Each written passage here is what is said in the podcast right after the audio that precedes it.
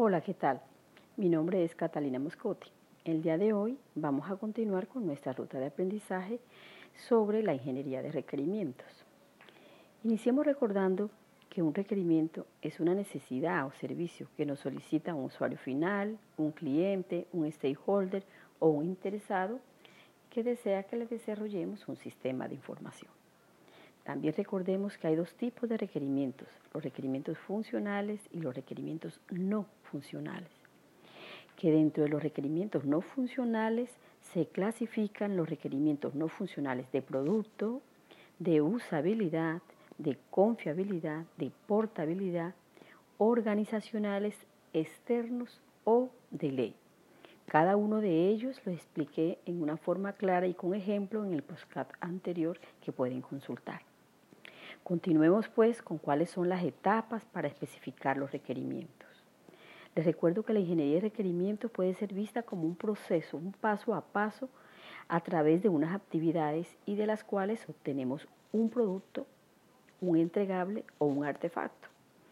Ese producto o ese entregable sería la lista de especificaciones de requerimientos. ¿Cómo hacemos esta lista de especificación de requerimientos?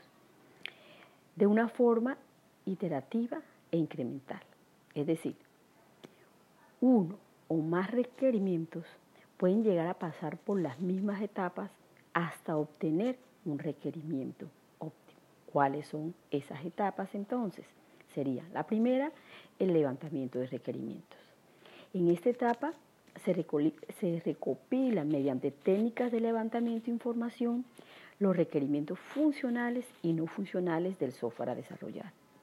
Pero ¿cuáles son esas técnicas de recolección de datos que me ayudan a identificar los requerimientos? ¿Cómo lo podemos hacer? Puede ser a través de entrevistas, donde hay un, un interlocutor. Está el analista o experto en sistemas, en identificación de requerimientos, y está el usuario final, o el stakeholder, o el interesado. Un prototipo. A través de prototipos podemos en forma gráfica mostrarle lo que hemos entendido a nuestro usuario final. Están las reuniones dirigidas con todos los, un grupo interdisciplinario de expertos que conocen muy bien la empresa. Visitas de campo, observación del proceso que queremos sistematizar.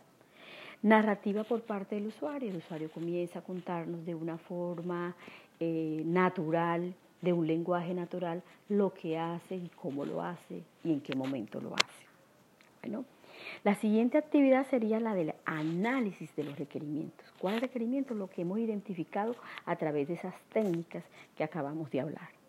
Una vez levantados los requerimientos, se procede a su análisis para lograr una mayor comprensión, una mayor coherencia entre los diversos interesados o entre los diversos stakeholders. En esta etapa se revisa si los requerimientos cumplen con las características de los requerimientos, ¿sí? Ya habíamos hablado que los requerimientos deberían ser únicos, concretos, ¿sí? Claros, concisos, medibles y alcanzables. Entonces, en esta etapa revisamos esas características. Posteriormente viene la actividad de definición de requerimientos. Una vez analizados los requerimientos, se proceden a formalizar con el objetivo de que puedan ser compartidos, revisados y evaluados y aprobados por todos los participantes, por todos los interesados o los stakeholders. Esta actividad es como un cierre final de la etapa de especificación de requerimientos. Para pasar a cuál fase, a la siguiente, que es el, el desarrollo de este sistema de información. Tenemos la última etapa, que es la, la validación, ¿sí? Una vez los requerimientos están definidos, se proceden a validar desde un nivel ya más alto, ¿sí? A pesar que en el levantamiento se revisan las características expuestas anteriormente, como son la unicidad, la consistencia, la pertinencia, entre otros, solo hasta que se tienen reunidos en un solo documento, en el producto que llamamos, se puede encontrar otro tipo de problemas, ¿sí?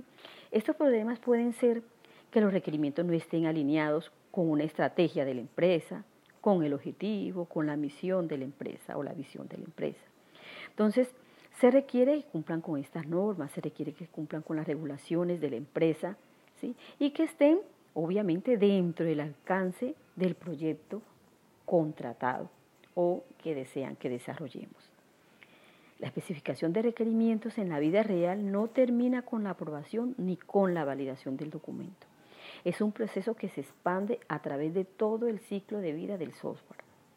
Con frecuencia, los requerimientos sufren cambios a lo largo de las demás etapas, de la, de, de, ya sea por la mala comunicación, como ya les había dicho antes, entre los stakeholders, por cambios normativos de la ley, por cambios en el, el mercado, por pa, cambios de políticas de la empresa.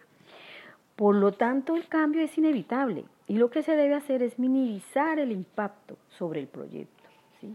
eh, ser ajustables a los cambios, poder reaccionar nosotros ante, ante estos cambios. Incluso el analista puede llegar a anticiparse a necesidades que el usuario de pronto no fue, eh, no recordó al identificarlos, pero con la experiencia nosotros podríamos ayudarlos a dejarlos más claros. Eh, en estos casos, los interesados del proyecto deben llegar a un acuerdo que les permita la continuidad del mismo, ¿sí? Cuando encontramos diferencias eh, entre un usuario, que de pronto hay dualidad en los requerimientos, diferentes eh, objetivos, entonces ahí ya viene un acuerdo entre las partes. Es de crucial importancia que se tenga trazabilidad, es decir, evidencia de la forma, ¿sí? eh, que deberá asumir el cliente, porque estos cambios pueden generar unos costos. Si tenemos la trazabilidad desde el momento en que se inicia hablando con el cliente, cuando realiza sus modificaciones o sus cambios, entonces nosotros podríamos llegar a un acuerdo con el cliente si esos cambios generasen un costo. Bueno, que debe ser eh, asumido ya sea por el contratista, por el stakeholder interesado o por ambos, según sea la situación. Es importante también que tanto el cliente como el contratista acepten formalmente los compromisos, siempre en actas, en memorandos y demás instrumentos que en estas etapas posteriores se pueden asignar las responsabilidades de manera más fácil, ¿sí? Es decir, debemos tener formatos concretos o actas, ¿sí? De acuerdo a los protocolos o normas de la empresa para que estos, eh, para que estos requerimientos quedan plasmados al igual que sus cambios con las respectivas fechas y autorizaciones debidas. De esta forma se tiene control o gestión de cambios sobre los requerimientos, lo cual desarrollaremos en una próxima oportunidad. Muchas gracias por el día de hoy. Terminamos eh, con esta ruta de aprendizaje. Continuaremos en una próxima. Gracias.